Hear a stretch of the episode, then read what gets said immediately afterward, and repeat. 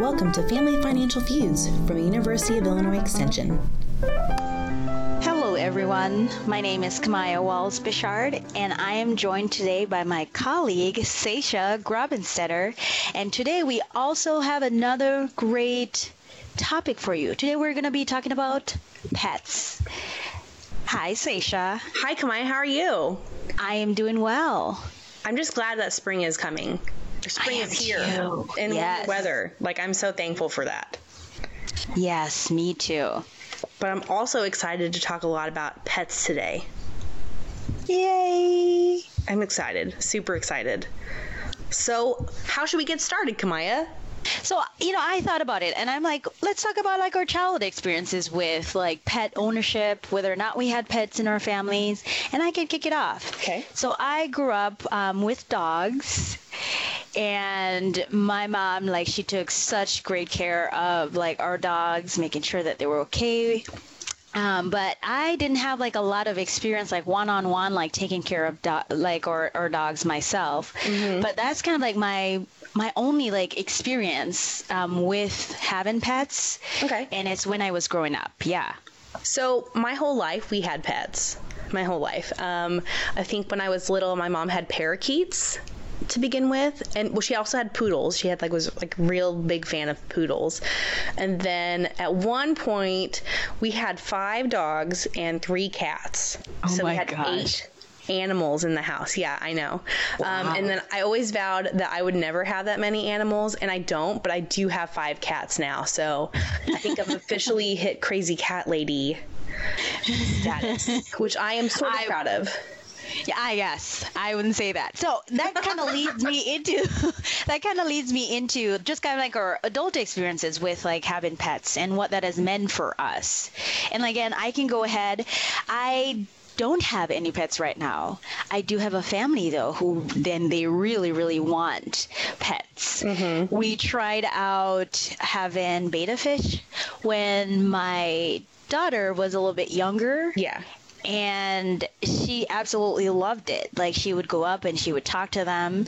And I think it's just her way of saying, Mom, you know, you're the one right now who is holding this up. We need to get some pets inside this house here.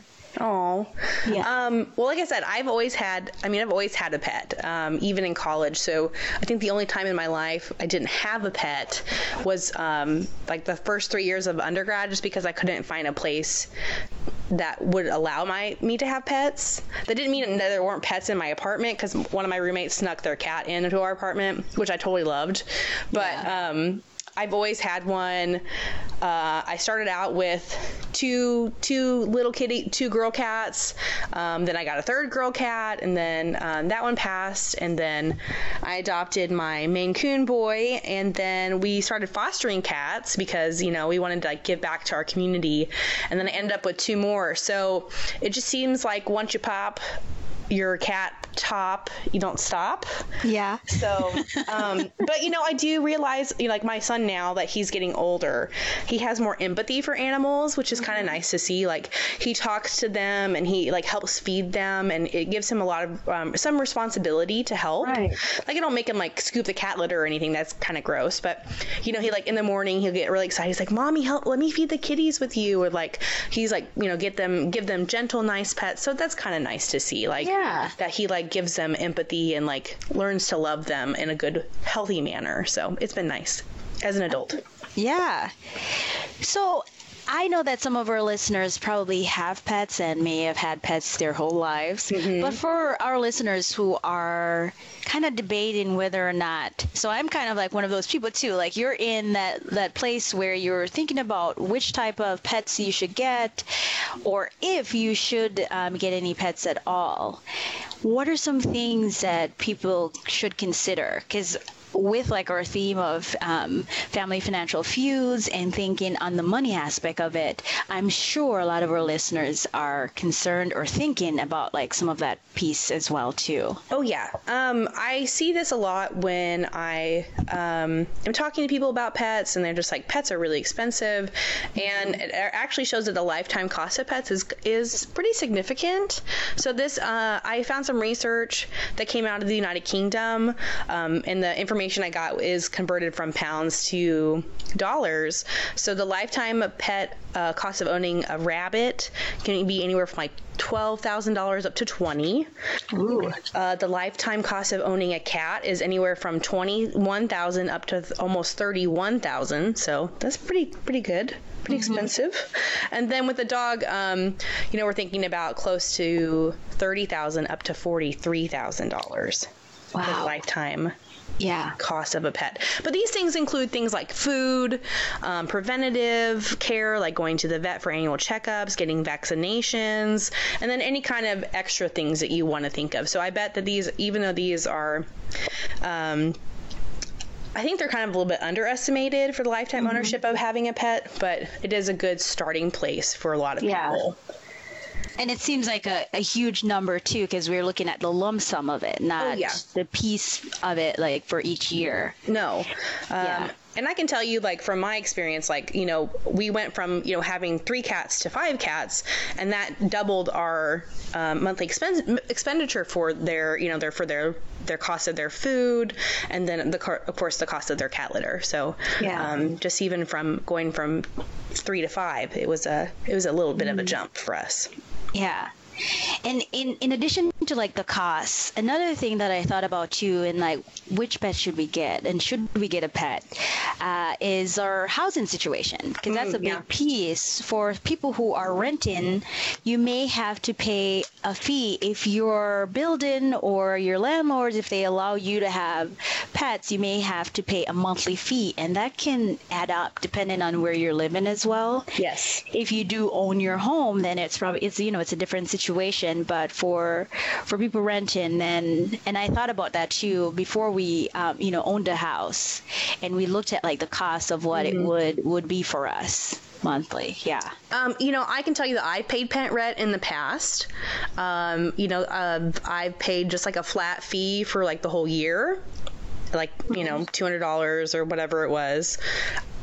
I've also paid monthly pet rent, which was not so fun, just like on top of my rent, like monthly pet rent. And that was per animal. So at the time I had 2 cats.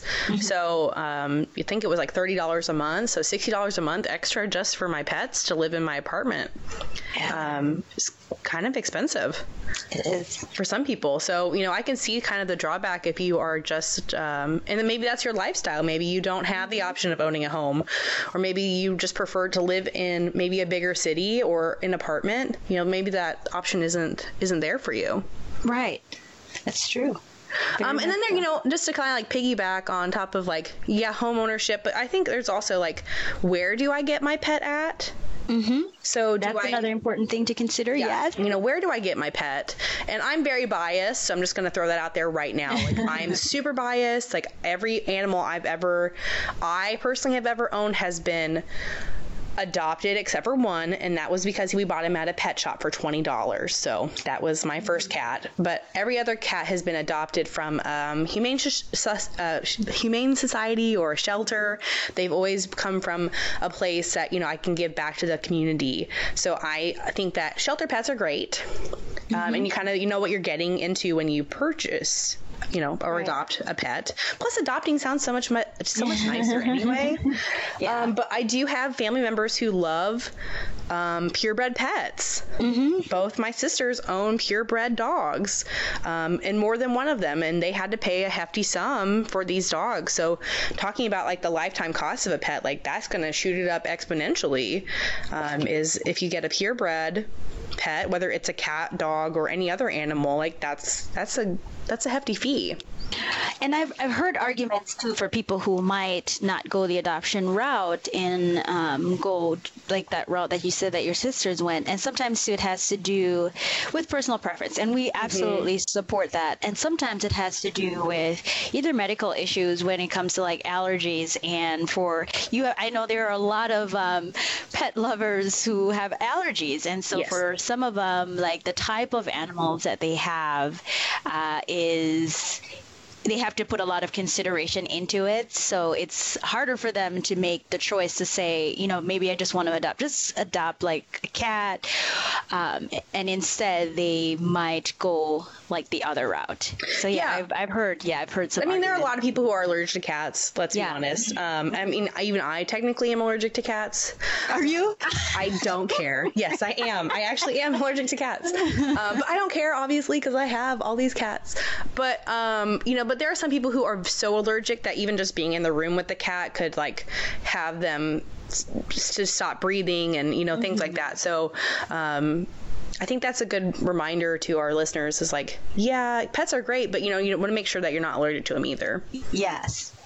All right. So another thing I thought about, too, as I'm like, you know, that question of should you, shouldn't you is like the care. So you were providing like the care piece, but what happens when you go on trips or vacations? How do you get others to care for your animals, or do you take them with?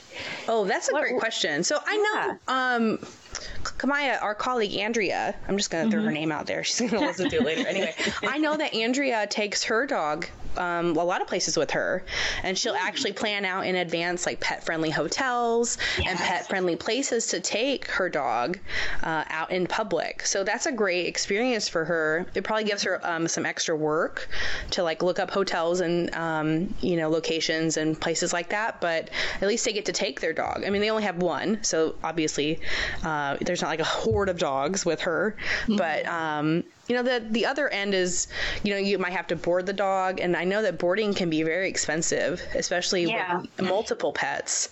But like in my household and even growing up, we always had a family friend just come over and we'd pay them, you know, a certain dollar amount for the whole week or 2 weeks or whatever, however long we were gone. And that's what we do now, honestly, is because we have so many that we're just like, well, I mean, and they'll be more comfortable at home anyway.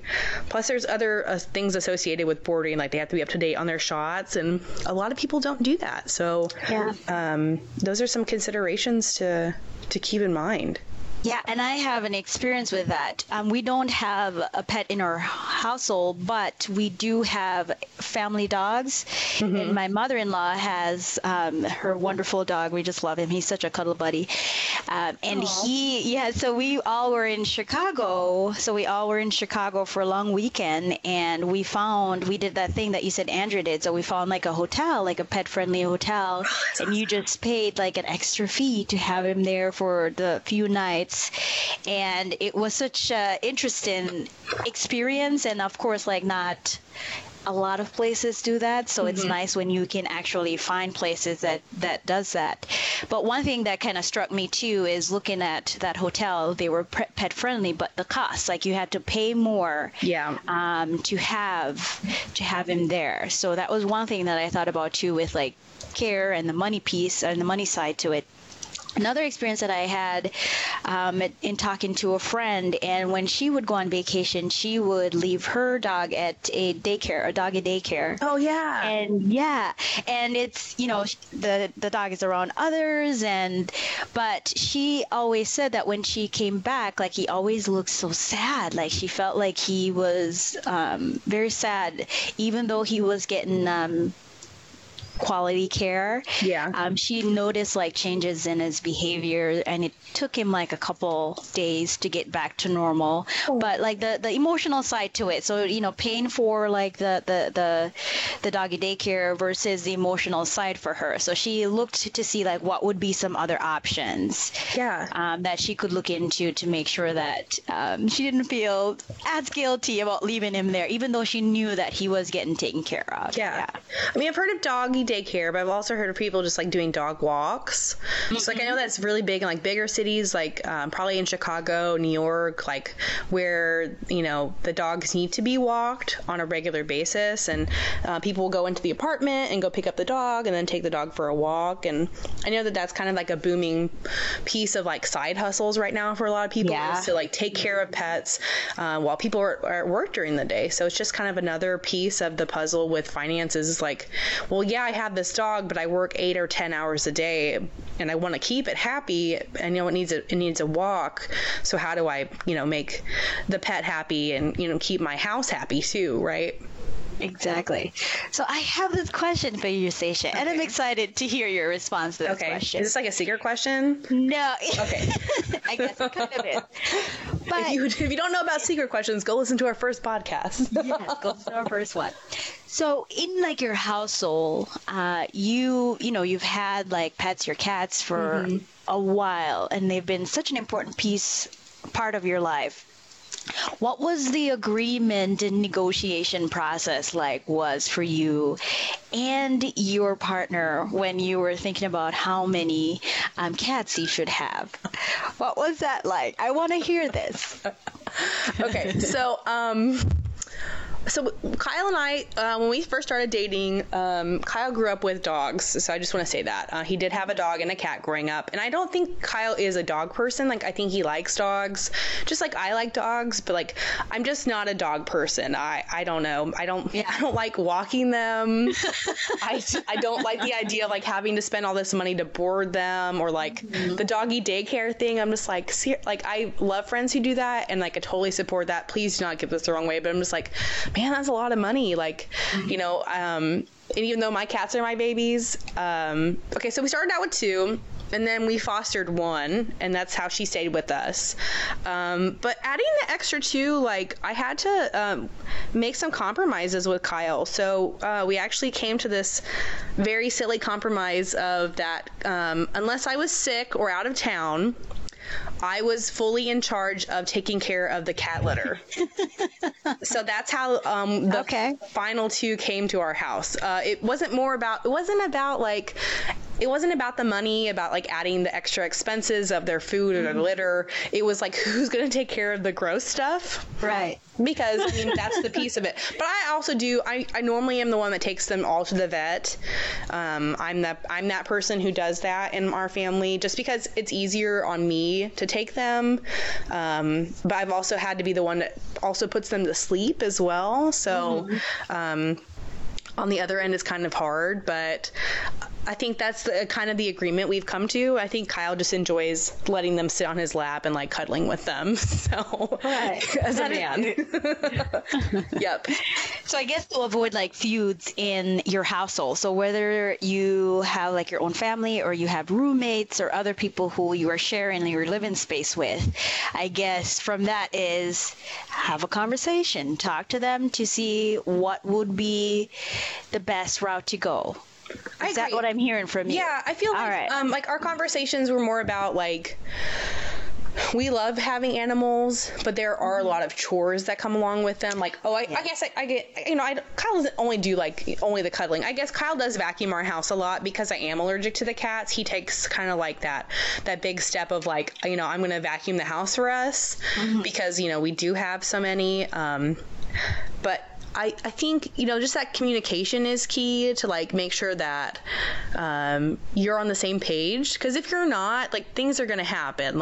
You might have the dog, be urinating and you're the only one cleaning it up all the time. That's not fair to one spouse or the other spouse or the one partner or even a roommate. Oh, I can tell you this story.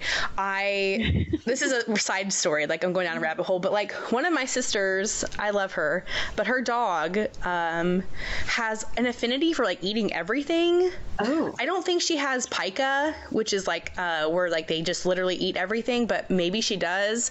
But one time I was over there, and I know better than to leave things out, but I was cleaning their house and I found some old limes, an old lime, and I threw it in the trash and didn't think anything of it, and I came back to her house and the dog had eaten it. Oh no. And gotten it in the trash, and I'm well, how many other things did she eat in there? But then continuing with the side story, her name is Kara. Kara also there was a plate of brownies in a a Pyrex glass bowl, okay? And she got up on the counter and she ate the glass. Ooh. And the brownies. And thankfully my sister found her. Otherwise, she would have died. Oh my gosh. Yeah. So that kind of like rolls us into the vet care costs, and especially like those emergencies. That's a great lead in. I know, right? I was just thinking about this. Because like my sister paid a lot of money to, to save her life, because I mean, there are shards of glass in her stomach. She also ate chocolate. So we got like a 2-for-1 punch. Like, I don't know how much she ended up spending, but like, it was a significant amount of money. And for like dogs, a lot of issues come up with stomach issues. And it's one of the more expensive costs. So I found this report from Healthy Paws, Pet Insurance and Foundation, and that in 2017, more people spent more than $17.1 billion at the vet. Wow. I know, right? Mm-hmm. So the top 5 dog issues were skin conditions, which is common, stomach issues, which can be up to $28,000 on average, ear infections, eye conditions, and then pain. And, just taking care of pain on a regular basis for an animal can cost up to like $20,000. Yeah. Which is crazy to me. But then on the other end of the spectrum, we have cats. Dogs and cats kind of have the same issue, that they try to eat things they shouldn't. So stomach issues can be for cats up to $12,000.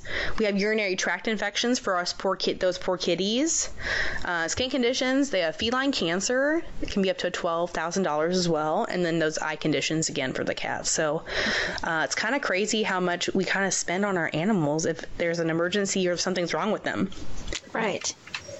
And go ahead. Oh yeah, I was thinking about my sister. Like, my other sister has these 2 dogs, and like one of them has might have a skin condition. Like right now, she's going back and forth between like taking him to the vet. She got him allergy tested, like all these things, and I'm like, wow, like that's a lot. Like, I give props to people who do that, and I've done it for my own pets, but that's a lot of money to spend on it. Yeah, it is. There's a lot going out, and then it goes back to what I think about when I think about like pet owners. And believe it or not, I'm going to be a pet owner. Yep. I know for sure that we are. I have a family who is very obsessed with getting dogs and maybe a cat. So, in thinking about like as pet owners who really care about, you want to provide quality care and you want to protect these animals that are in your care. Mm-hmm. You look at the cost for a lot of it, and I know I hear this from a lot of pet owners. It's absolutely worth it, right? And I mean, for us as personal finance educators, how do we help people who, yes, they know that with like their pets come the responsibility of if they have any medical issues, they have to put money together in order to get the care that they need. So for us, like thinking about this, what are some of the strategies that we could advise people who are listening to maybe like save and prepare for like the unexpected when it comes to like their pets, just as they do with like other things in their lives? What are some techniques? I know you have some, Sasha, that we can advise people to do. Yeah. So I mean, I think there's like 4 different options here, and I could be wrong on my numbering, but I think the first one is just preventative care, right? Like, as humans, we have preventative care that's taken care of for like a lot of things that we do. Like as females, we have a lot of preventative care taken care of. Like, physicals are now a preventative care that are taken care of. I think just making sure that you take your pet to the vet at least like once a year. And then I think another piece of that, just like on top of it, is like, yes, shopping around is important, but I also think that quality vet care is important.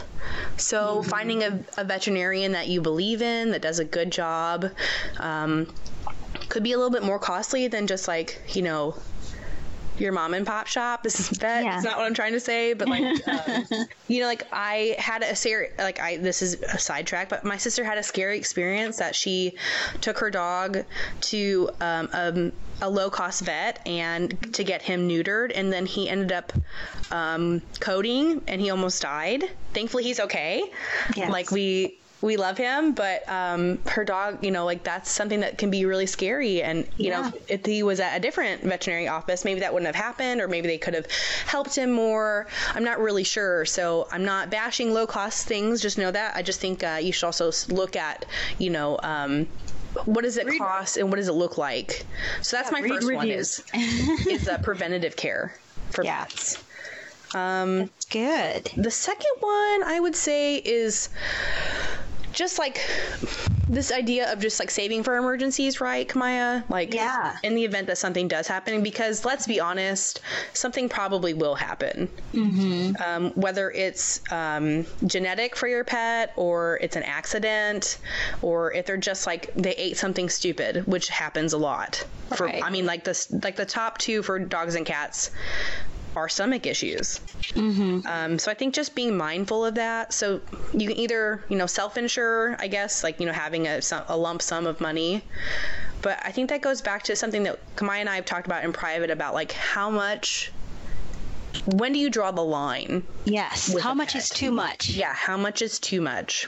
Or even that, if that's even a question for some people. Yes. Because we also discussed too, that for a lot of people, like, you know, their pets are their family and their pets are really important aspect of their day-to-day lives. Yes. Not saying that other pet owners aren't, but for a lot of people, they are family to them. And so for making like the decision to whether or not I need to spend this amount of money on medical care, it really isn't a decision. This is a part of my family, and I must take care of them. Yes. But and for other families too that are struggling, or you're having a hard time with like different things, how do you make a decision? I don't know how you make that decision, because mm-hmm. I mean, like, I told Camaya in private, like my husband and I were talking about this, and I found an article about a man who spent about $13,000 on his dog just to save him. I don't remember everything that was wrong, but I asked my husband, I said, well, how much would we spend? Like if one of our cats was sick, and he goes, $5,000 like, randomly out of the blue. And I was like, well, what if we had to spend $6,000 and like they would be perfectly fine, or you know, like we only spent $5,000 and they had to be put to sleep. And he was like, don't put me in this rock and a hard place. And I was mm-hmm. like, well, I mean, but seriously, like when do you say, okay, this is too much? Mm-hmm. And I think that also depends on your pet and your relationship with it, and deciding, you know, like how much harm am I doing versus how much good as well? Right. Yes. That's a good point. That is I didn't think about that before, but I think, you know, like if my pet is obviously in pain, like there's a difference there, right? Yes, there is. And your financial situation, you know, going back to that, that's an important piece, because if you, say, for example, you do have a family and you know that you have stuff coming up for like the kids, or you have to prepare things for them, and it is hard to make like the decision of where does this money go?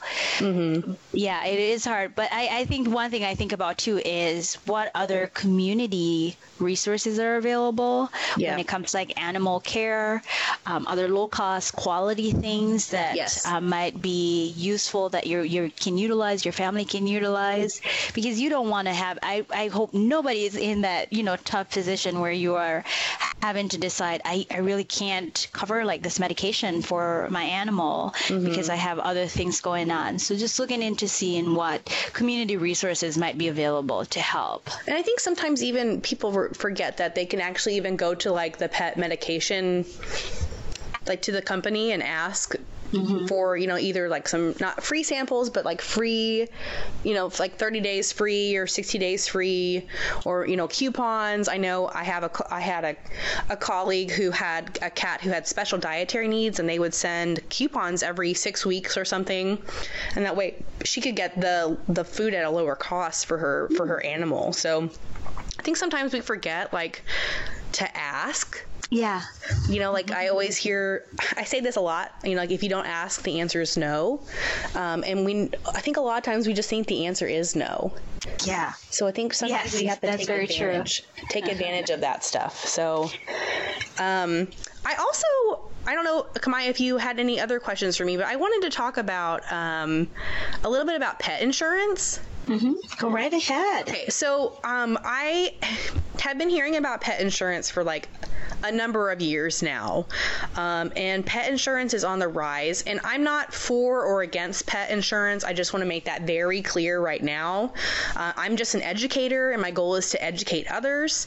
But I do think it's really interesting, like, how pet insurance is growing, because we do have a population who believes, you know, pets are our family, which is how I believe too, in that at no cost, there will be no cost to save my pet, right? Right. They predicted by 2019 that the pet insurance market will surpass over $1 billion. And the number one reason people buy pet insurance is that they want to make decisions about their pet's health without having to worry about whether or not they can afford the treatment, which I thought was really interesting. But another piece of this, which I was like really wowed about, was that only 10% of dogs and 5% of cats are currently covered by pet insurance. And that just in the last year, the industry grew 17.5%, but only 1.83 million pets are covered, which just sounds like a lot. But like, if you consider like maybe every household has like one or two pets. Yeah. And you think about like an apartment complex or a high rise, like that's a lot of pets in the building. So I just was really interested by it. So I also did some quotes for my pets. Yay, let's hear it. I want to hear this. Okay. So I did a quote for my oldest cat, Bella. Bella has been, I just have to throw this out there. Bella, a couple years ago, Kathy and another colleague of ours, and then Karen Chan, the four of us, we were working on the curriculum All My Money. And if you have All My Money, that's great. If not, you should check it out. But if you do, you know that our mascot is a cash cat. And part of the reason the cat came about was because we did this 1-minute money challenge from Go Banking Rates, along with FinCon, which is a financial bloggers conference. And we did 2 short 1-minute videos about how you could save money. And we had Bella be the star. So if you haven't checked those out, Bella is the star of both of those. And in the first one, she tells you that if you eat at home, or you like you bring your lunch from home, that you could save money on food costs. And then the other one was about saving her. She saved her treats for a rainy day. That way she could eat all of them in a big pile when she was sad or depressed or just having a bad day. So. But Bella is, so let me give you some background on Bella. Bella is a tabby cat. So that means that she is like a mackerel tabby. She's like brown and black. She has green eyes. She's very mouthy. But I did 3 quotes for her. And one of the things I noticed was like, because she is older, she's almost 10, was that the costs were kind of high. So the first one I got was like $70 with a $200 deductible. The next one was like $35 with a $1,000 deductible. But anything I paid for after that, I got 90% reimbursed. So after that $1,000, I would, if I spent $10,000, I would get $9,000. Well, I wouldn't get 9,000 of it back, but I would get a large sum of it back. Right. And then the other one was $35 a month with a $200 deductible, but there was a lifetime maximum that I could only spend $10,000 in the year. So like if Bella had cancer or something, and the average cost was $12,000, like I wouldn't be covered for that extra $2,000. Wow, that's so interesting. So for like our listeners, would you advise others to just kind of explore just like you did to see what you would actually end up paying if they go that route, if they're looking into like the insurance piece? Well, it would tell you that, you know, if you have, you know, the younger the pet is, obviously the cheaper it's going to be, right? But some things to look for are like, what's your deductible? That's an important piece, right? Yeah. How much are you getting reimbursed? And then is there a maximum amount that they'll pay per year? And I think that's important, especially if something really bad happens to your pet. Like, I don't know, like I'm not saying $1 million, but like for people do sometimes. But I do think, you know, you should have a dollar amount that you feel comfortable with, that like you don't think you'll ever hit that amount.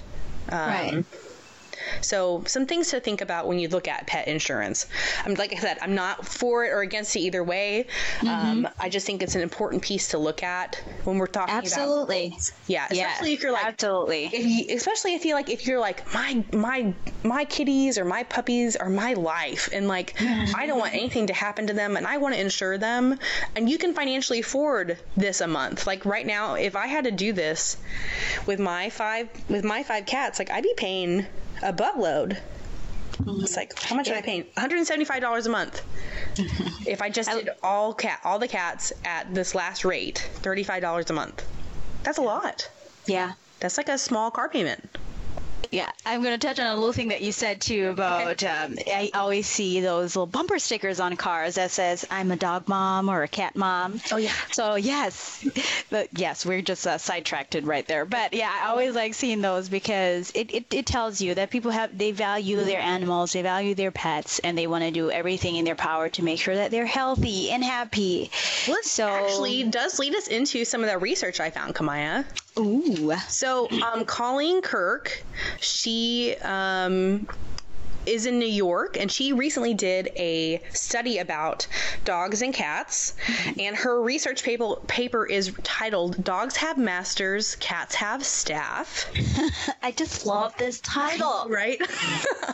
But she did say that this research reveals that consumers who perceive greater control of their pets' behavior. So people who think that they can control their pets in a better way, or maybe they're like more dog-like than cat-like, or maybe they're just more cuddly or whatever, that these people will spend more money on life-saving surgery, health insurance, and specialty pet merchandise, such as things like food bowls, paintings of their pet, or maybe even a 3D printed version of their pet. These people will also be more likely to spend or spread word of mouth about their pet, for example, posting selfies. So I probably fall in that category. You know, I even have a cat Instagram, and I have cat. I've seen some. I've seen some photos. Yeah, the crazy cat lady lives inside me. But I just thought it was really interesting this research, and I was really grateful for it when we were looking for the research about pets because. Right.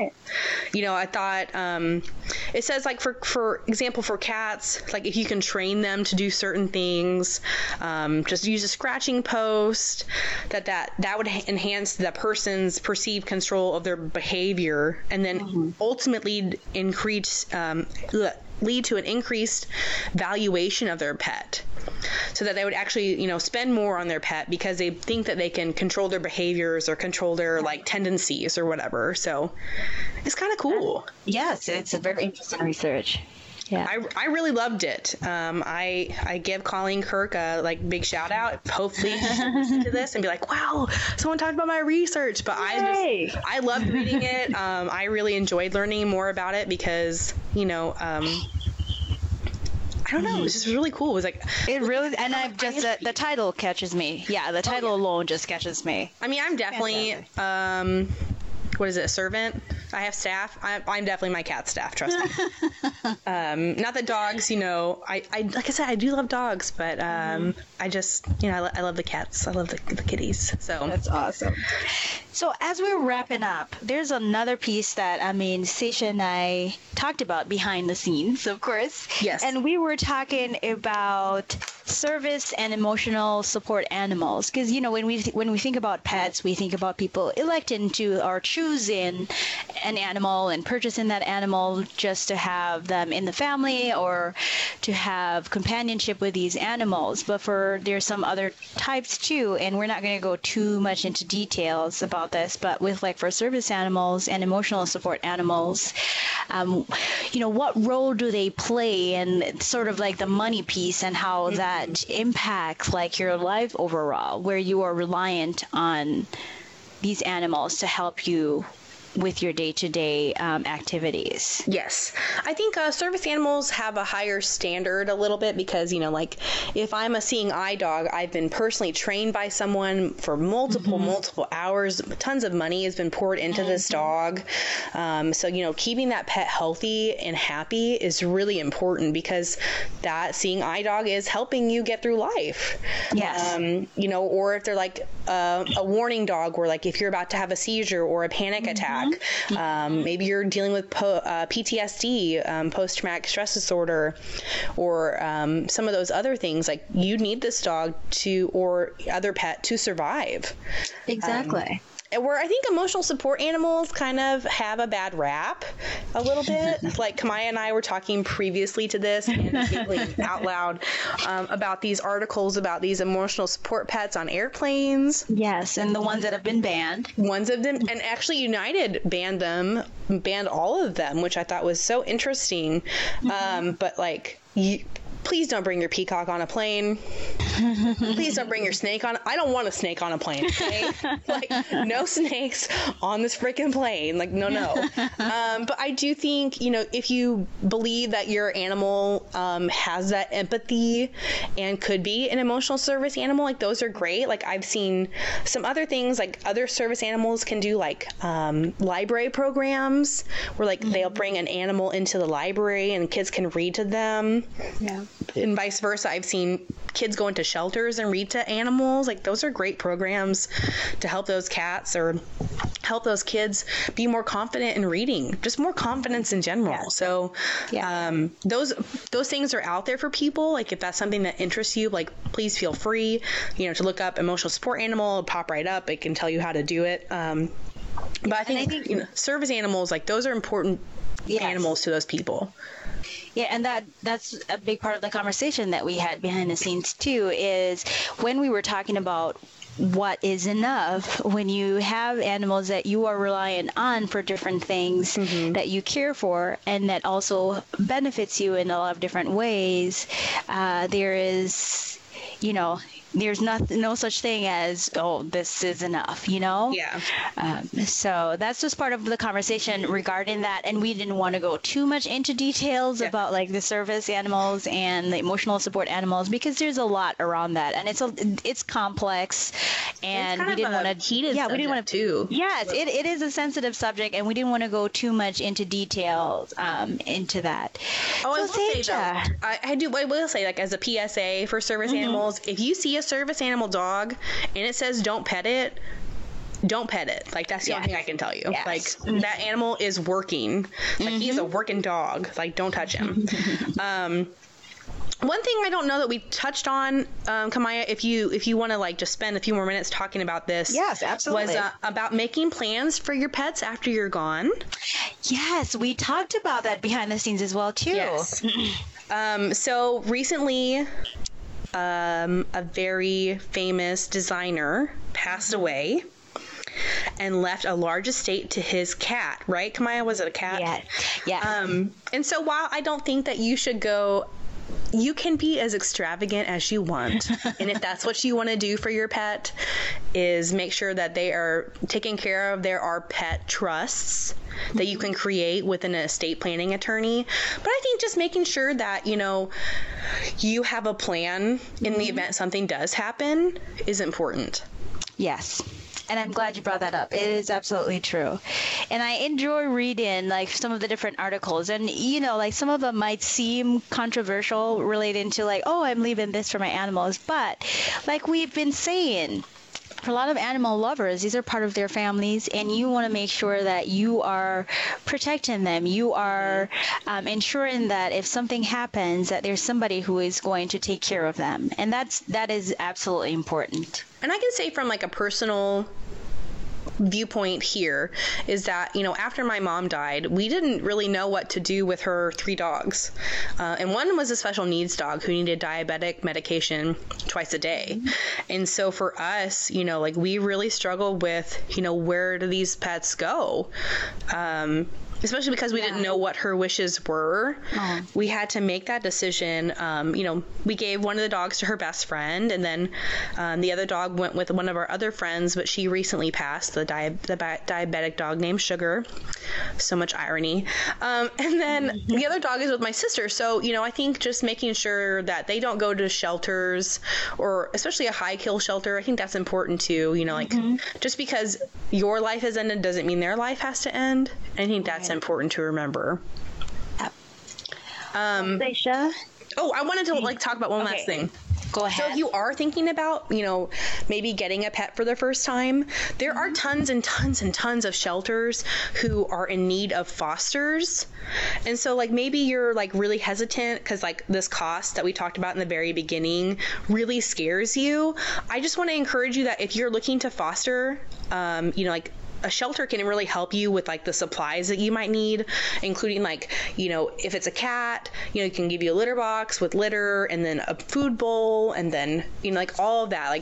That way, if you want to just try that on to be a pet parent for just a little bit and see, which animal you like better. That's a great way to do it. I think that's a great way to start for a lot of people. Yes, I agree. Just seeing, because, you might have this desire, this burning desire that, yes, I do. I really want this puppy.